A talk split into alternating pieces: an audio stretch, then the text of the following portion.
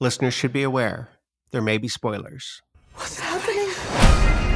I'm not your husband. I'm another version of him from another universe. I'm here because we need your help. Very busy today. Uh, no time to help you. There's a great evil spreading throughout the many verses.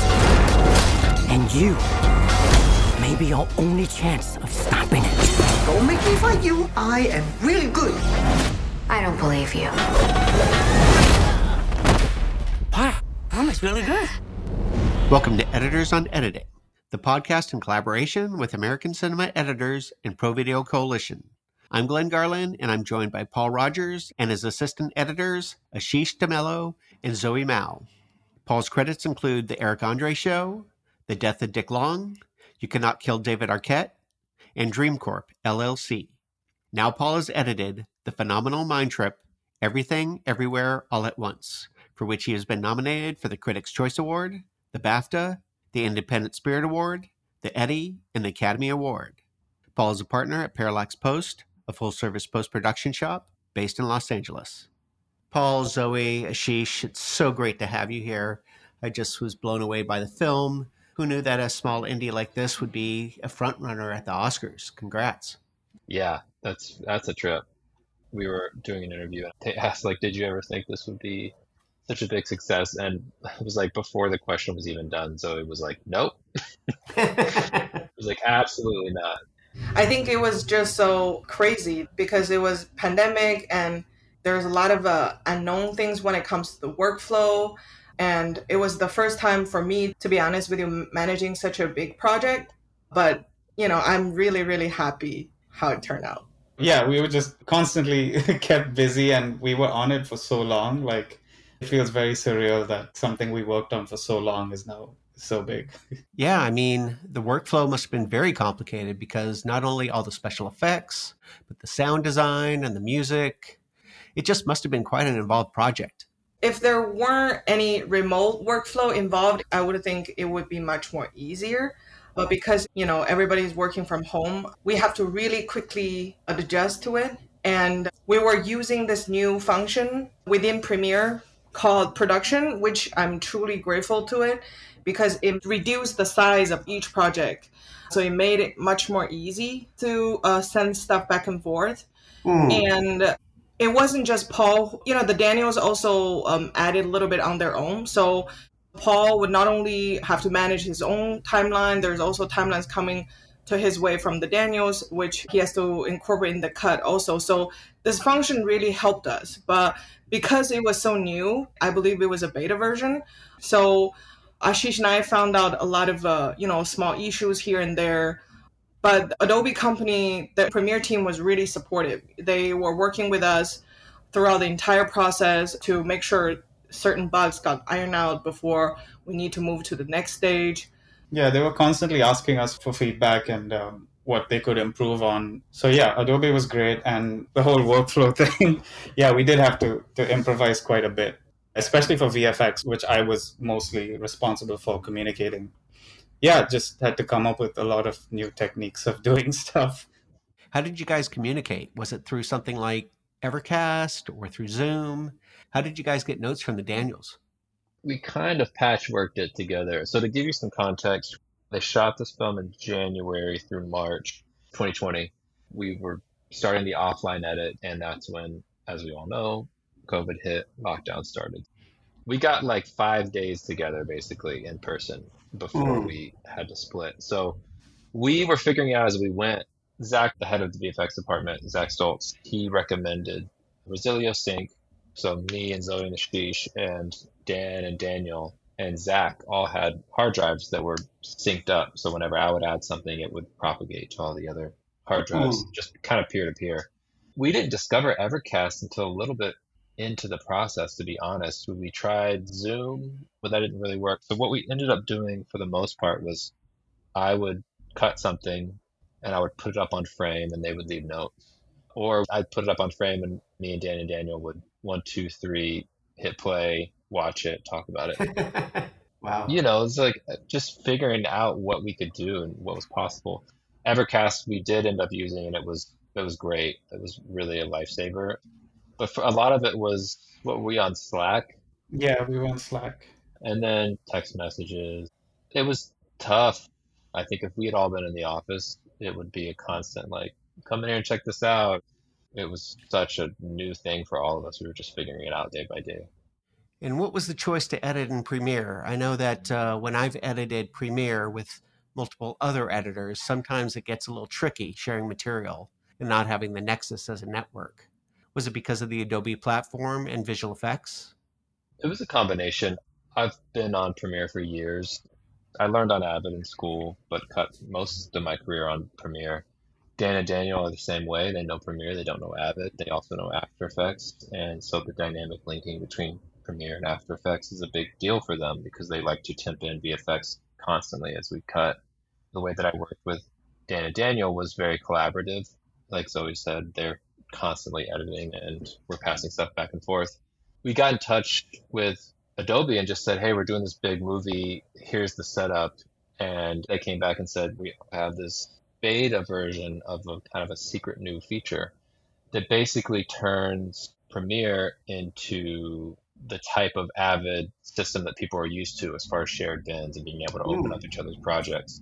Interesting. So while we're working, I could jump into Dan's project while he was working. It was locked. I couldn't change anything, but I could grab a sequence. I could mess with it. I could drop it in a handoff project for him. And then Zoe and Aashish just were like constantly wrangling the three of us because we were experimenting constantly, jumping in and out of each other's projects.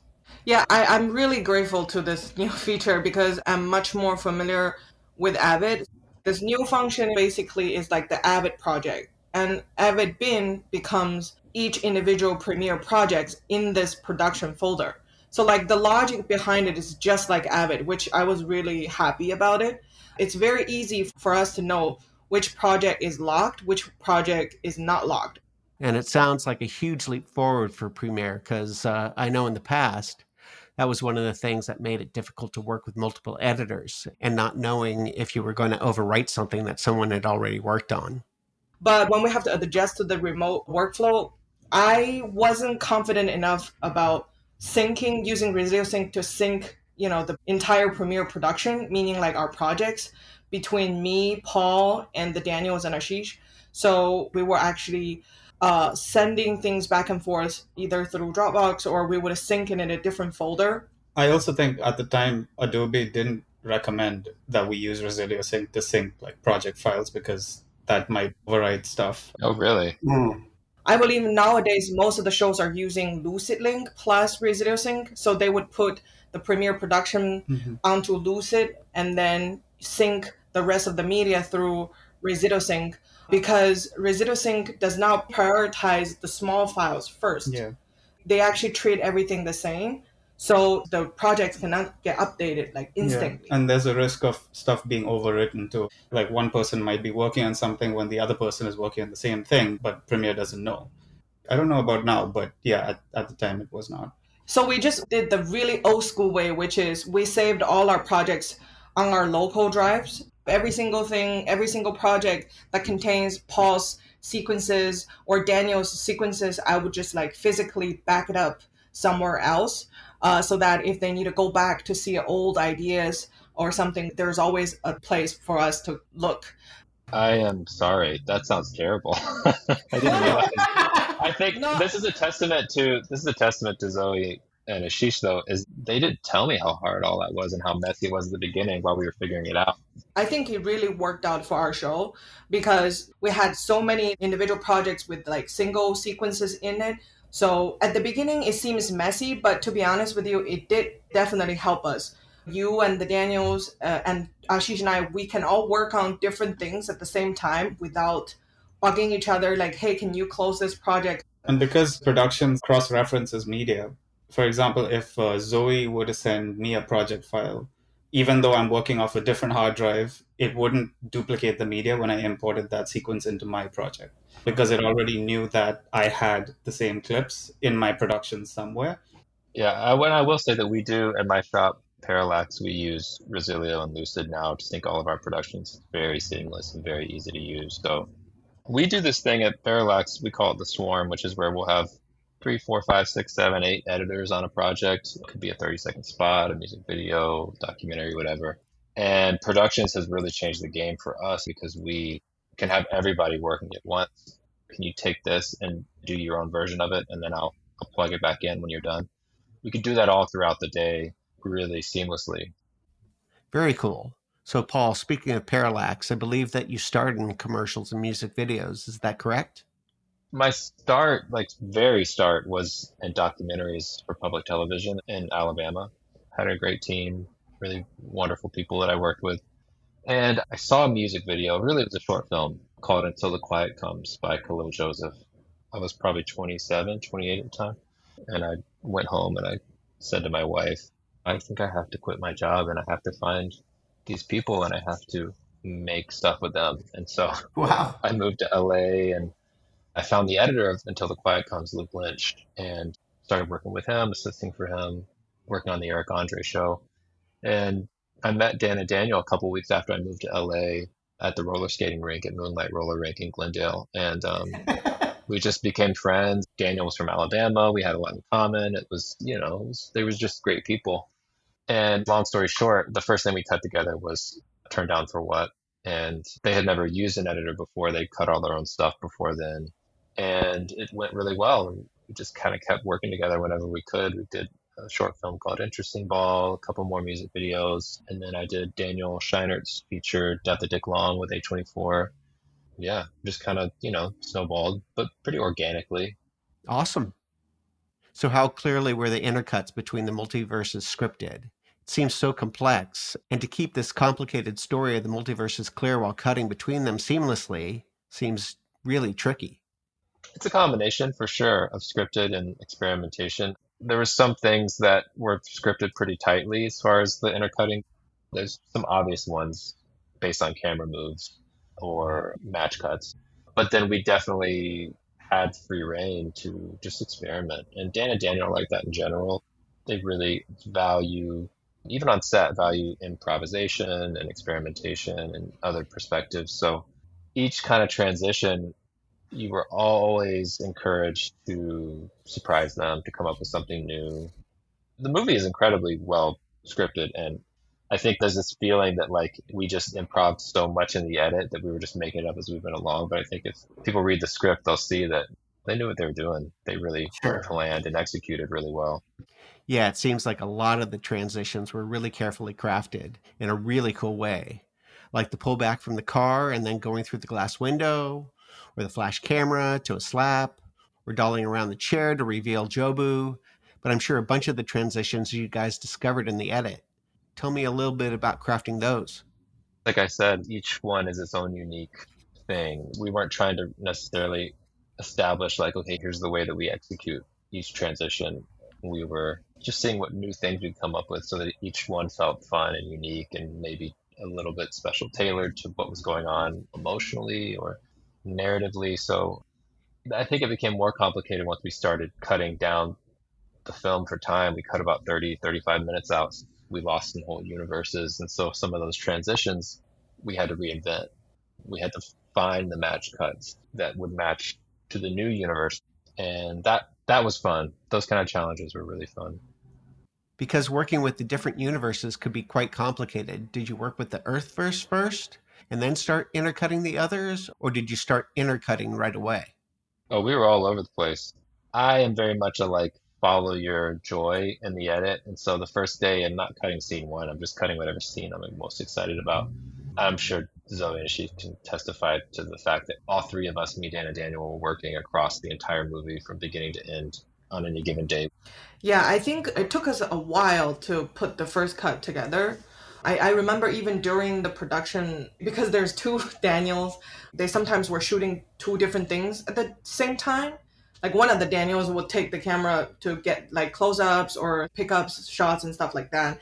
And so we are getting like parts of the scene sometimes each day. So like it was sort of difficult for Paul to get all the footage of one scene. I remember like scene 85, which was with the butt plug in the in the, in the RS building. yeah. So that scene, the principal expanded for three days. So it was hard for us to just cut by chunk. And then also there was so much like temp VFX we were doing. Paul has to adjust the cut based on that. Yeah, everything sort of kept evolving all the time. Yeah, even keeping things updated with the VFX team, like we we were constantly in communication. Yeah, and Son Lux was also involved from the very beginning. So the, those are the composers. Yeah, Son Lux was sending us a lot of uh, their samples, and I know Paul was using a lot of those stems that they have, like their drums and stuff. Like it was really cool stuff. I remember like when we had the first cut, I think we used a lot of like Matrix and stuff like that. The Matrix, of course, we had to. Yeah. I mean, yeah. Yeah. And then I, I remember the moment Paul switched the music out to some of those temp stems from Son Lux, it was like totally different. And I can see the film sort of like just changed into like it's getting their own shape together. It's interesting you say that. First thing, I find it amazing, Zoe, that you remember the scene numbers. Oh, Like scene 85. Is scene 93, is that when, when Evelyn breaks her brain? That's 93, That's the 94. one, yeah. yeah. When you said that, it, it all kind of came flashing back because '93 was one of those scenes that I like just stressed out over. Just be in bed, just like I gotta figure out '93. We gotta make it amazing. That is one thing, but then also Son Lux has a very particular sensibility. I don't know if you've ever heard their other music, but their sensibility is really unique, and things sound not off, but just a little bit off normal. They don't Hmm. sound like what you're used to hearing, and I think once that music started seeping into the film, it kind of emboldened us to push the edit a little bit further outside of normal as well. The music and the and the edit started to meet in this beautiful place and play off of each other. The movie's identity and personality really started to take off. I feel like getting music early is such a great thing to have because a lot of films you lock and then you give it to the composer, and it really does influence the edit when you have the music early. And the sound Son Lux stuff had a very mystical feeling. It really felt like you were jumping through these multiverses with the music. And so I'm sure that really helped influence what you guys were doing. It did. I don't know how people cut without music. I get it, but I just this movie in particular, and maybe just the way that I work in general, it's just such a musical art form, editing, and I love having the music that's going to be in there to play with. I'm curious because I know that Zoe, she had to leave to cut her first feature, right? Yeah. How do you cut? Are you cutting with music, or were you cutting with all tip music? For myself, I like to cut without music first. I only like to add music to wherever I feel like it's needed because I sort of have a love and hate experience with music. I like it when music work really well. I also don't like when music is hinting the emotions and stuff like that. Well, I do think music can influence you in a way that becomes a crutch. So you have to be very careful with it. But if you're getting it from a composer, it can be really helpful because it's very specific to what the scene needs and dictates. I also want to say, like, the sound effects team, post sound team also helped. One thing pretty unique about our film is that it's really hard for us to judge if each scene is working until all the elements are there. Like, I feel like we need the sound to be there, sound effects to be there, to be honest. I'm not saying like the picture aren't working, but like, it's each element brings another layer to the story. Yeah, especially with jumping through these multiverses and getting a sense of these different universes. especially we were frustrated with the hot dog finger universe because it just wasn't funny and so until we sent it to it was unbridled sound we did the post sound we sent it to brent kiser there and he sent us back a temp version of it. And then we could rest easy. We were like this is going to work. This is amazing. This is hilarious. We had little moments like that throughout you know where you just can't quite tell if we're going to pull it off until you get the right song or the right sound effect in there. Tell me about the tone because you're dealing with some very zany scenes. Like you said, Zoe, the butt plug scene. But then you have these very dramatic scenes where you've got this mother daughter relationship and they're really struggling to deal with the emotional disconnect they're having. Talk about calibrating that and making sure it didn't get too crazy and stayed true to the emotion, but could also go to these very different places. It's a layered answer, I guess. The whiplash is something we talked about a lot as how can we use that whiplash to our advantage? The feeling of almost achieving some kind of emotional resolution in a scene and then being ripped out and thrown into another universe that's funny or silly or sad. Because I think that's the experience that Evelyn was going through, right? And so by the time we get to the point where Evelyn just says, screw it all, she gives in and her brain kind of implodes. We, as the audience, hopefully understand how she got there and why she's feeling the way she feels because we feel like that a little bit. Now, we can't quite go that far because then it would be a movie that you would have to get up and leave from or turn off because you just couldn't take it anymore. So there was a constant discussion and experimentation with how far we push things and how far we push the limits and the patience of the audience. Mm. And our first uh, rough cut was too far, you know, and we knew we were doing that. Sometimes you have to break it in order to know where the boundary is. Exactly, yes. Once you break it, then you realize what was holding it together, what made it work. And so we did that kind of with every, with every scene. And a lot of it, too, I think we have to give credit to the actors, to Michelle and Stephanie and Ke, and also to Jamie. They were so dialed in with their characters and where their characters were in each moment and in each universe. I never was fighting against the performance in any way. In fact, for the most part, it was this incredible crutch that I could lean on. If we can just focus on the performances and the faces of these incredible actors and these characters, the audience will know what's happening emotionally. Mm. And there's a lot of experimentation with tone. The way that me and Dan and Daniel work is that we like to surprise each other by taking something that may have been shot as a drama, scripted as a dramatic scene, turn it into a comedy scene or turn it into a horror scene or whatever. And so we were we did a lot of that kind of experimentation. What I find that that does is it helps illuminate the mechanics of the scene and what is making the scene work comes to light a little bit when you start pushing it into these other genres or just playing with it. It's like you start pulling at the seams and seeing what's actually holding it together. Interesting. Uh, and occasionally those things stick, but a lot of the times we those are just internal experiments that we do Just to see how that. just to see. Yeah, Mhm. I'll throw in a sound effect joke in a very serious scene. One to get a laugh out of my friends, Dan and Daniel, when they watch it. it's funny. And two, just to see what would happen if there was a joke here. It may not end up being the zany sound effect or whatever that I put in there, but saying, huh, you know, it is kind of nice to laugh in the middle of this scene can be helpful. And then we can come up with something a little more elegant. Yeah, I mean, you've got these things like Evelyn saying, I love you, as Jamie Lee Curtis comes at her as the wrestler and could kill her. You're calibrating it to be a threat, but at the same time, it's funny. Well, a lot of that too is just treating the material seriously and not treating it as a joke. Mm. and not not leaning into like isn't this situation zany and hilarious and more just saying let's treat this insane situation of jamie lee curtis jumping down a stairway to knee evelyn in the face and her saying i love you let's treat this with the weight that evelyn the character feels which is that if she doesn't do this she's gonna die and so treating everything really seriously which is what dan and daniel do in their work in general is they take these ridiculous concepts and they treat them very seriously and with a lot of weight. And they do the opposite too. They take these really serious subjects and they turn them into a joke. The tonality of their work in general is so hard to pin down because instead of having a specific tone that they hit it seems to me that they have a tendency to just subvert expectations Mm. Unexpected. yeah, their tone is untrackable. It's just unexpected. Mm.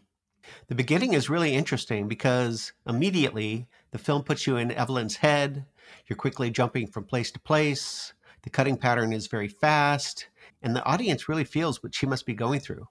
Yeah, I got to give all credit to Dan Daniel's script for that, and obviously to the performances, to Michelle's performance in particular. But there's a lot going on in that opening. It's stressful, it's anxiety inducing, but it's also very well choreographed and Hmm. feels like this stressful anxiety dance that she's doing that you get the feeling that she does every day. And that was incredible the way that Larkin Seipel, the DP, shot it. And it was such a fun sequence to cut that first 15 minutes of the film. Very cool. Was it a challenge to edit the scenes in Mandarin, or were you just getting a sense of the best take with how they were performing it? Zoe helped me out a lot on that. I mean, she did translations, she did the subtitles, and then she would also tell me which were her favorite takes, which takes people were maybe stumbling on a line. Yeah, so I would put English subtitles onto those um, non-English scenes, and if I noticed some of the line delivering wasn't so great, I would uh, usually flag that out to Paul, like unless we really love this performance, maybe we don't use this, or if we do need to use it, we might have to ADR it. There's some sort of improvisation going on, so sometimes they don't say the line exactly the same, like the da- Daniels wanted the character to express this meaning, but the Chinese line weren't really saying that. So Mhm. sometimes I would also tell Paul like this is not very accurate. Yeah, and it was it was Mandarin and Cantonese, and Zoe spoke both. I speak zero, and Dan Kwan spoke a little bit of each, but not enough, you know. So really, we were all we were all leaning on Zoe for that. wow. And tell me about the use of speed ramps throughout the whole movie, but also when we introduce Alpha Waymond. Yeah, I'm sure Zoe and Aashish have a lot to say about this, both from the finishing perspective and because we went crazy with the speed ramping.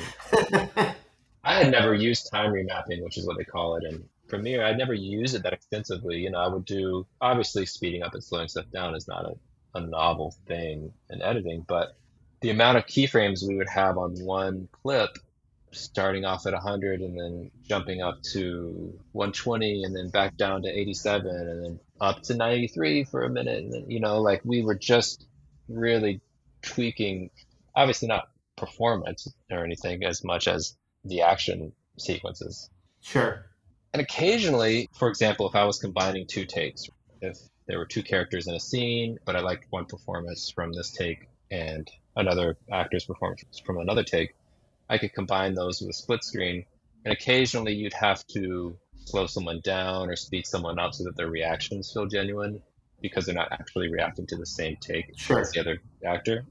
Also, Dan and Daniel shot all the action scenes overcranked anywhere from 120 frames per second, 60 frames, 50 frames, whatever. So we had the option to, to slow it down whenever we wanted. For example, the fanny pack fight when Alpha Waymond has his first fight there's not a ton of slow mo in that scene, but everything's shot so that we have the option to do that whenever we want. But it also gives us the option to slow something down to 80% so that it feels like it hits a little bit harder. Um, hmm So we could speed up as the fist comes to the face and then slow it down so that somebody gets a little bit more hang time in the air. So it feels like they're traveling further, they got hit harder. So there was a lot of fun experimentation with that. Yeah, you could speed ramp into somebody starting to fall and then slow it down to practically nothing and then speed it up again as they hit the ground or something like that. We did it all. We did all the tricks we could because it's not a big budget action movie. They couldn't spend a week on a fight scene. I mean, they shot the fanny pack in a day, which is insane. And we wanted to cut as minimally as possible. We wanted to stay in the wides if we could. And that required speed ramping because the reason that low budget action movies and fight scenes are not as fun to watch is because there's not as much time to cover it and to shoot it and to rehearse it. And so you have to cut to these crazy shots that don't quite make sense to hide a bad stunt or whatever. And um, we use Premiere to its fullest in order to try to even the playing field between the big budget and our little indie. But it was a lot for Zoe and Aashish in finishing to have to deal with that because it was so heavy throughout the film. Well, making sure that translates correctly in the final online. yeah, what we hadn't realized on previous projects and we found out on this one was when there are so many speed keyframes coupled with resizing like push-ins and push-outs and pull-outs and stuff premiere wasn't super frame specific. So like occasionally we would copy a clip from one timeline to the other and then it would be off by like a frame where the speed ramps were taking place. So we sort of had to in vfx and in online we had to be very precise as to getting these things translated properly, whether it was in After Effects or whether it was just in Premiere, like trying to not flatten the multicam clips, just to keep all the metadata there. We realized like if we try to get this thing translated to another software, there might be some sort of a mistake. Yeah, there would be a lot of discrepancies in terms of it wouldn't be frame specific. So you ended up onlining in Premiere? Yeah, not only just using Premiere, but we basically uprised each and every multicam clip in the sequence, including nests and everything. Just um, uprised it to our final resolution and relinked to our source footage. So like everything stayed the same because when we would flatten stuff, it would sometimes just get rid of all the keyframes completely. Sometimes they would be like a second off or sometimes a frame off. It was very hard to predict. Wow. And I will say too, to Adobe's credit, they jumped all over this and yeah. on it. They ended up putting out an update towards the end of the film, I think. Because we were using a beta version, Adobe cannot just release a package and then somehow the problem's gonna get solved. So they have to write specific things and send specific stuff to us. Yeah, they were constantly sending us custom builds of new versions of Premiere, and, and we would make sure that it was installed on everyone's computer so there wouldn't be any issues with that. Which is amazing. Doing it without that support would have been insane. It would have been honestly impossible for us to do a lot of stuff. Yeah, Pre- Premiere is it's gotten a lot better now at talking to something like DaVinci or something, but at the time it was pretty crazy because even before turning over to online, like we still had to deal with turning over to VFX and luckily our workflow involved prepping shots in After Effects. So like After Effects is much better at being precise with what frame you want to occur when. It was much easier to place keyframes on certain frames and get it to a more precise point than we could do it in Premiere. Hmm. Yes. And- Like if we needed to make it more accurate or better stuff like that, we send it to our VFX team to let them master it to make it even more smooth. Yeah, because occasionally the optical flow plugin in Premiere it would sometimes be artifacts and stuff, and if you don't use optical flow, the the motion appears kind of choppy. So the shots that were really choppy, we would flag those for VFX. But a lot of the other shots, like where it wasn't super obvious, we would just leave those in. It was very uh, tedious, many, many steps, but that, to be honest, was the best we can come up with based on not touching anything that Paul and the Daniel created. Thank you. Sorry. so the martial arts scenes do have this classic kung fu feel. Did you watch a lot of that stuff? How did you prepare to cut those things? Because they do have a very authentic feel. I grew up watching that stuff, but the first thing I'll say is Martial Club. Martial Club all the way. Those guys are amazing. They are the stunt team and the fight coordinators. And Dan and Daniel found them on YouTube. They were like a bunch of kids. They are just martial arts film nerds, and they have all these fights that they've choreographed and filmed themselves that are just in the style of whatever, whatever. So it'll be in the style of Jackie Chan or in the style of Jet Li or Wow. in the style of Donnie Yen or whoever.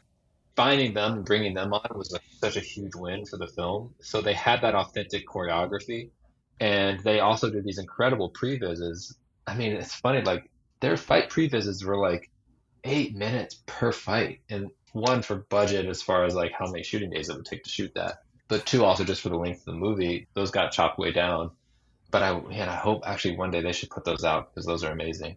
And yeah, I grew up watching Jet Li, Jackie Chan. You know, it was just a, a part of my film history, my film knowledge growing up. Your DNA. A little bit. I mean, I wouldn't say that like I'm an expert. If I sat down with the Martial Club, they'd be like, "You don't know anything," you know. Well, did they advise you when you had all the martial arts scenes cut together? We sent them a cut at one point, and they wrote an email back. It was kind of like, I guess it was, it was pretty good. Like it could definitely be better. Here's some tips. You know, I I think my ego took a little bit of a hit, but then I was like, this is actually really great advice. I'm gonna follow it. Actually, about speed ramping and about how you could push it even further and how Mm. much you could really get away with. I mean, I love feedback. I love notes. And I love collaborating. Sometimes it can feel hard and sometimes it's a little bit scary, but it almost always, always, always turns out for the best. And that was definitely one of those situations where getting their raw, unfiltered opinion on the fights ended up really being helpful. And you mentioned earlier about staying wide in the action sequences. Were visual effects mapping on their faces? There were no like mapping of faces, but there were stunt doubles for sure for some of the crazier stuff. I know Michelle and Ke can do martial arts, but what about Jamie Lee with that big jump? That's her. That's Jamie on the rope. She had a really, really incredible double. I do remember Jamie actually was just so gung ho and excited and was just like, I'm in a martial arts film with Michelle Yeoh. I want to do all my own stunts. I want to be there every day. Like she was so excited. Wow. And I also love, I don't know how fast they must have shot it. But when Evelyn pushes the knee away and does those moves in super slow mo, was she moving in slow mo or were they shooting it at a super high frame rate? yeah, I mean that's very. They shot it at like sixty or something, but I that's very Dan and Daniel music video stuff. They're just like, what can we get away with? Can you just move in slow motion? that's basically what it is. Is is Michelle just moving slow? That's cool. We put the sound effects to make it feel like they've got a phantom or something shooting it. The visual effects company must have been enlisted early on because it seems like you guys were working hand in hand with them.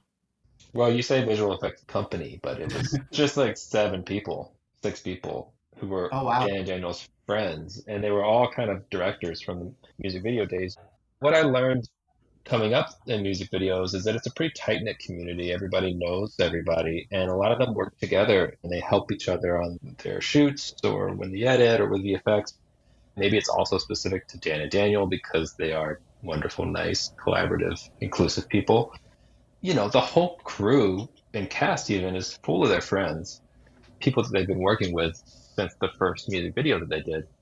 And they knew that with the budget that they had, they said, well, we know six or seven talented music video directors who have done all their own VFX and have helped us with VFX. We know what they're capable of. And we know that we can afford to do this small team. And so that's what they did. And they were all just like us, just working in their bedrooms or whatever it was all done in After Effects for the most part. I don't know, Aashish, you would know if anything ever went to Blender or anything else. Yeah, I think most of it was was After Effects. There was only a couple of things that they worked on in I think Cinema 4D and, Mm. and Blender. But yeah, I'd say most of it was After Effects, and that's that's how we were passing things back and forth. It was a small, tight knit group of friends. And that was it's such a great way to make a film too, because as we were doing it, I could just be like, Hey Zak, I'm gonna send you this shot. Can you do like a two hour version of what this could possibly look like so that I know what the timing will be, because that's gonna affect the edit. And he could throw it together in an afternoon and be like, here's a bad version of this, but this is the general timing. So, like when she goes through the wormhole and ends up in the limo, how was that achieved? Was it just a bunch of different shots you were jump cutting between or a green screen? They had like these really cool LED screens. I think it just simulated light on her face. And um, I think Dan Kwan had shot a lot of the backgrounds for that. Those were all blurred together in VFX, and they just comped the pickup shot of Evelyn onto that. Oh, wow. Yeah. There's a lot of stuff like that. Like Evelyn, when she first has her first break into the other universe in the closet in the audit, she zooms back in her chair and it's literally just they put her in an office chair with wheels on it and somebody squatted down and pushed her and they followed her with the camera. If it's a lazy version of it, but it looks good, then like that's the version they're gonna do, you know, it saves them ten thousand dollars or whatever of the budget. Like Yeah.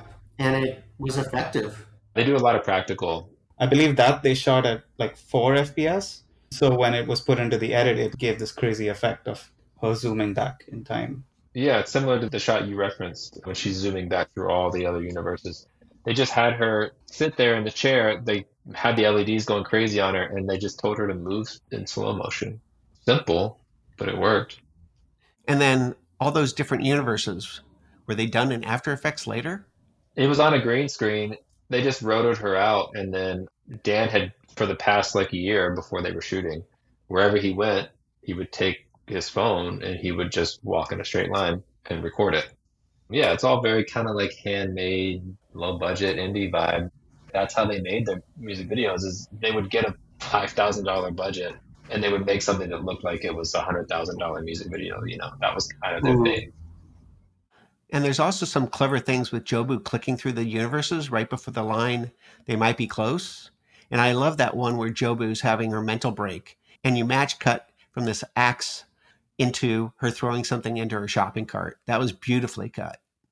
Again, just smart people coming up with smart ways to do stuff in writing and on set and performance. And it's also fairly low weight for me to lift because it's all being executed so well on the production side. And you can also tell, you know, Steph Hsu just had so much fun doing that kind of stuff. Nothing was phoned in. And so even just the shot of her throwing a thing into a shopping cart, like there's so much there if you look at her face. Yeah. I mean, she throws that into the shopping cart like she's chopping the axe into somebody's head or something like that. Yeah, totally. She was amazing. I mean, Zoe Aashish can also attest to this that there's so many incredible moments of performance that we had to cut out. At the end of the day, you got to pick a take. We might have six incredible takes of improv. I'm sure, Zoe, there's stuff that you wish had made it in from Michelle Yeah. or whoever. Yeah, I don't know how Paul and the Daniels picked, but I was like, "Ugh, every single take could make it a film. And to be honest, like every single take has some different feelings and it could shift things a little bit, but they all look really, really good. Hmm. Well, that's tricky to calibrate. So hats off to Paul and the Daniels for that. Yeah, for sure. It's all about that tone that you talked about. You know, sometimes we would have to sacrifice a really, really funny bit of improv because it just wasn't the right place for a joke. Sure. You know, Evelyn was too sad, too emotional at this point. We can't let her get there yet. And so um, Mm.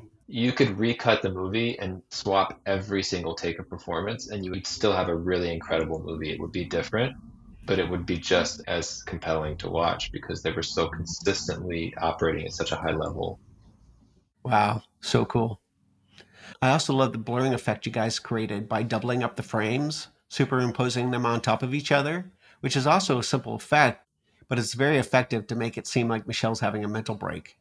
Yeah, like the scene where they were fighting in the cubicle and they run out and yeah, in the hall.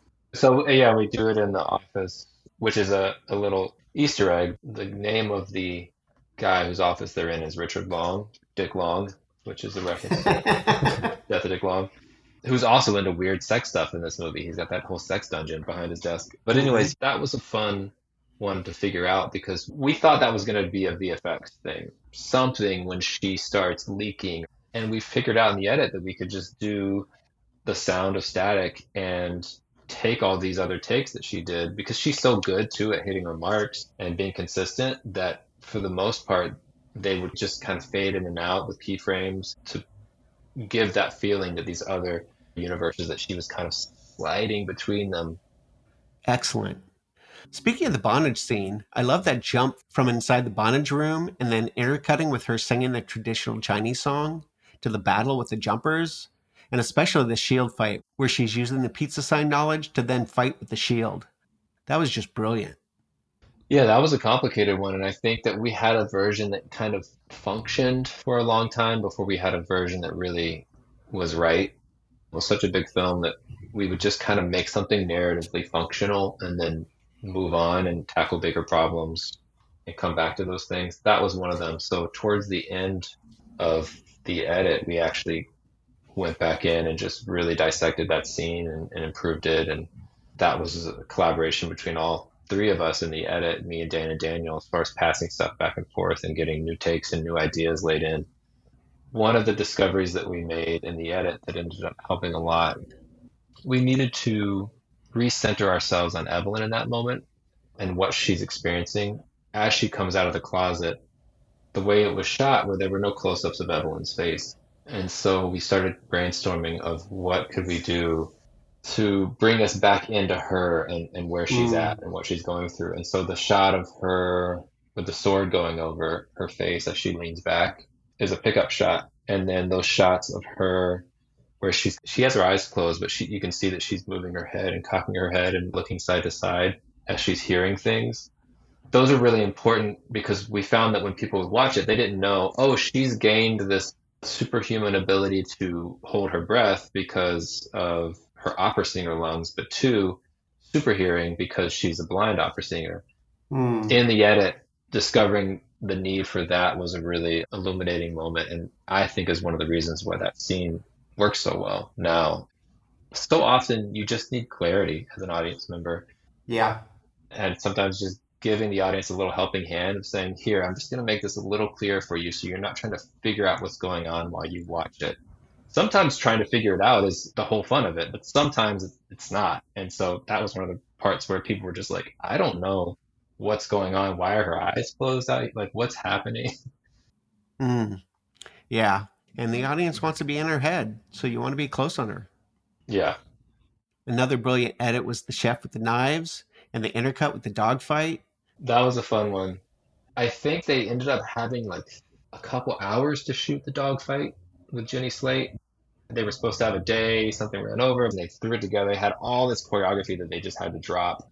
You can see it's it's shot a little bit more handheld. Larkin's just run around with the camera trying to make it work. And so when we got into the edit, Dan and Daniel were like, "We don't know if this is gonna work. Like, just please do everything you can. Hopefully, it turns out all right." And it did. I mean, there's a couple of beats that we ended up cutting out of it, but it was a complicated one for sure. And I leaned on Dan and Daniel for their help a lot in that in the intercut with the Chef universe. Yeah. Another standout was the exploding confetti head and the whole fight with Jobu. And I wasn't sure how that flashing light was achieved. Was that practical? That's practical, yeah. Oh wow. It's practical. I mean, that was one of the one of the things that I geeked out a little bit. Is like, oh wow, especially because that scene was really long. Do you, and do y'all remember those Zoe issues that Jamie was in there? Yeah.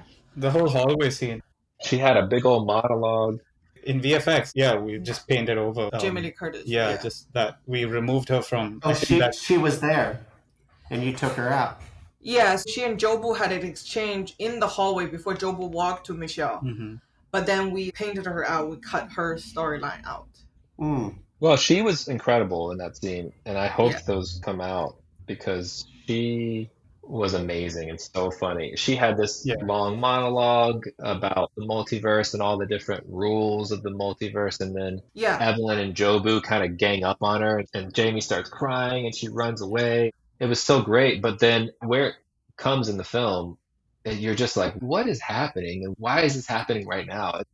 What we realized it should be in the edit is that it's Evelyn's brain just exploding from the realization that Jobu is Joy, her daughter, and Exactly. Jobu stalking her prey and toying with her and taking pleasure in this role reversal. And that meant that we had to get rid of, sadly, get rid of Jamie. And that scene stressed me out, I, I will say, more than any scene in the movie, because for so long we tried to make it work with the way it was scripted, and it was just never working. And the film always ground to a halt in every screening that we did. And I Mm. remember talking to Daniel and just being like, you know, it would just be nice if we could just take Jamie out somehow. And he was like, well, give me a second. And he like took a shot, threw it into After Effects. Like 20 minutes later, there was a terrible version, but it was, for all intents and purposes, it worked. And so we were like, oh, wow, this is possible. And that was the day it all became clear. And that scene started actually working. Interesting. Tell me about constructing the putting everything on a bagel sequence. I love that performance from Stephanie Hsu. It's one of those classic Daniels things where they're taking something what would be serious in, in any other movie like this, which is the reveal of the terrifying weapon that would destroy the universe and all universes. and they turn it into this silly joke. You get a laugh, it's an everything bagel. And then they take that joke and then they turn it into something emotional and Yeah. it becomes a comment on cynicism and nihilism and the loss of hope. And at the end of that scene, like Stephanie Hsu is crying, you know? And it's Mhm. such a roller coaster and there's such whiplash as you're watching it. It disarms the audience so much. The way that they, Stephanie Hsu did that in her performance, can do that in their writing and the way that. So we just tried to lean into that in the edit. That was one of the classic, what we call the swarm scenes, where I did a pass and then Kwan took it and did a pass. Daniel took it, threw some ideas down. So we all have our little moments that we're proud of, but in general, it just came together really well. But it was just one of those scenes where we just had to keep on hammering away at it. But we really just, I, I personally just leaned into Stephanie Hsu there because her performance was so beautiful and so real. Mm. And you're just right up on her face and Evelyn's face. And one thing I learned about Michelle early on is that she has this incredible ability to listen. If you just cut to a shot of her listening, it tells you everything you need to know. And so, as much as I could, I would just be like, we're going to cut to Michelle listening to this character explain whatever it is. And the couple times where I met her, it's just like, I think she's just a genuinely great listener. Yeah. And it's huge when you have actors who are listening because sometimes you'll cut something where an actor is just waiting to say their lines and you can just tell there's nothing going on behind the scenes. Yeah, that's very true. The scene where Waymond is telling her that she's the worst version of herself, her listening in that is incredible. That's kind of where I was like, oh, wow, this is a superpower. We have to reevaluate every other scene she's in based on how incredible her listening is here. That's cool. Tell me about deciding to play the credits in the premiere scene to make it seem like the film is over and wondering whether the audience is going to get up and start leaving or not. and how long to hold on that. That was fun. We had not a bad spirited argument, but I was like, I want people to get up and leave. I thought it would be incredible if they were at the door before it came back, you know? And Daniel Scheinert was like, he's like, no. he's like, that's just cruel. That's cruel to the audience. You're gonna, you're gonna lose people. And um, half the people are like, "Did you see the third act? No, there was another act." Totally. I do think that I've read a couple of things where people are just like, "What are you talking?" Like, the movie just ended all of a sudden, and it was really weird. There was no resolution to anything. Um, and in general, that's the role I guess that I play in some ways is I push it far and then they bring it back to where it actually needs to be, which is nice to have that governor on there. As far as stylistically what we were doing, it's a lot of just play in those kind of scenes where we're intercutting. It's just it feels like we're just trying to be musicians and play around with timing and and make it feel exciting and fun and musical and like a dance and with this beautiful mm. choreography. So in some ways it's not like uber planned out as far as how exactly everything happens and the timing as much as you can like say it's a dance and editing because editing is, is such a weird it's so technical but it's also so creative just trying to be playful sure tell me about the rock sequence and how that came together before i got to that scene i was like daniel what are you thinking and he said well i shot some pictures of some rocks i'll just like do a storyboard edit of this and so he cut together a scene in Premiere and he sound designed it and he put subtitles and he was like, here's the general, do whatever you want. And I watched it and I was like, Daniel, this is incredible. And he was like, oh, yeah, but you know, it'll change. And I was like, I don't think it should change. the timing was so great. It made me laugh. It was emotional. Dan Kwan watched it and he was like, this is amazing. And so I tried to not stray too far away from that once they actually shot it. And for the most part, aside maybe a couple changes here and there, that edit that you see in the film is I would say 85, 90% the storyboard edit because I realized every time I tried to get in there and rethink it or change stuff, I would watch it and be like, it's not as good. Mm. And so I had to just like step away from it and say, this is working. There's some kind of magical thing happening here. We just need to leave it alone.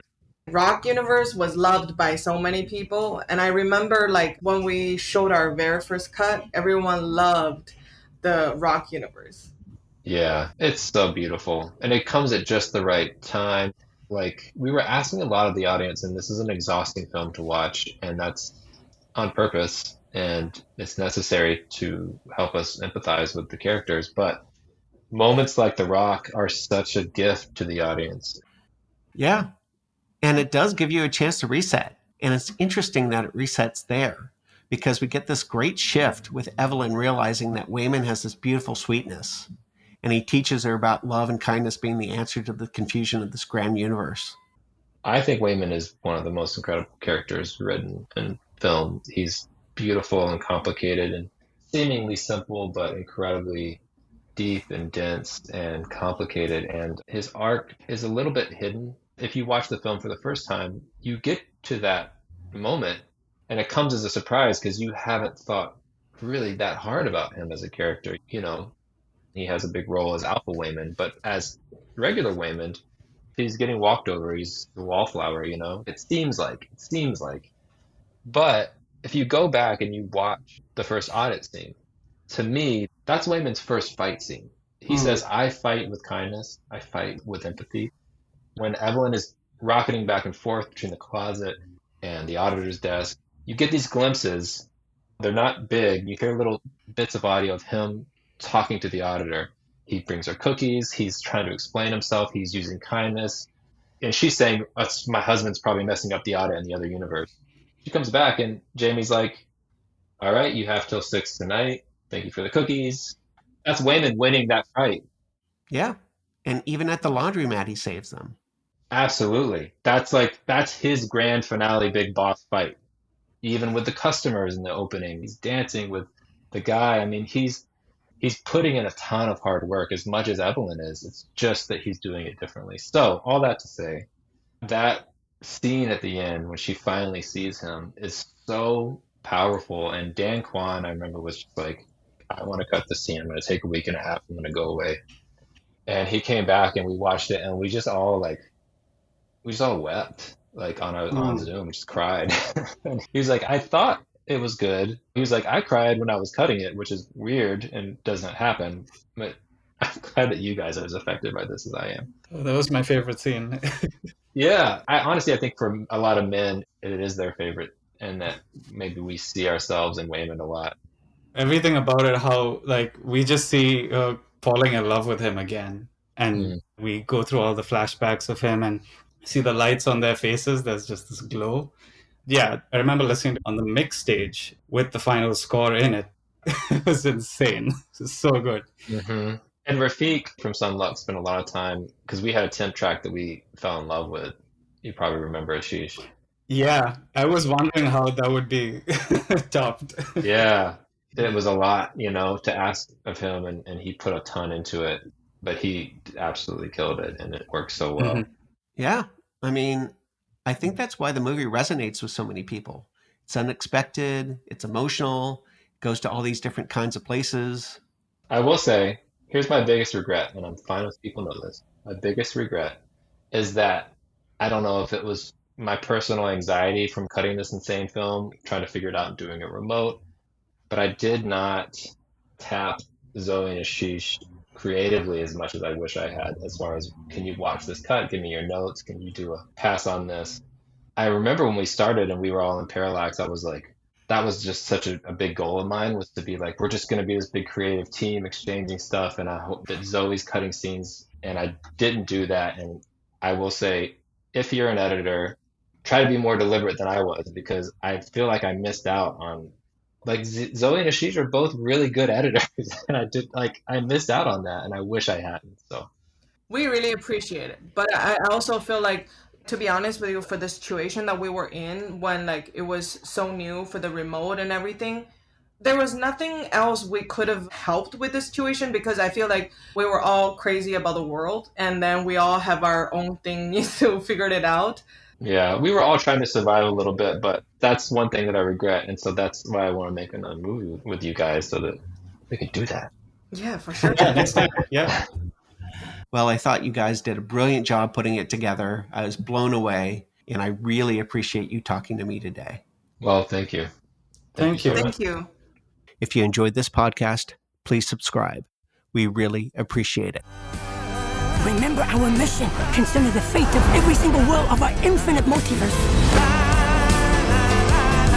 There is no way I am the Evelyn you are looking for. Every rejection, Every disappointment has led you here to this moment. Don't let anything distract you from it.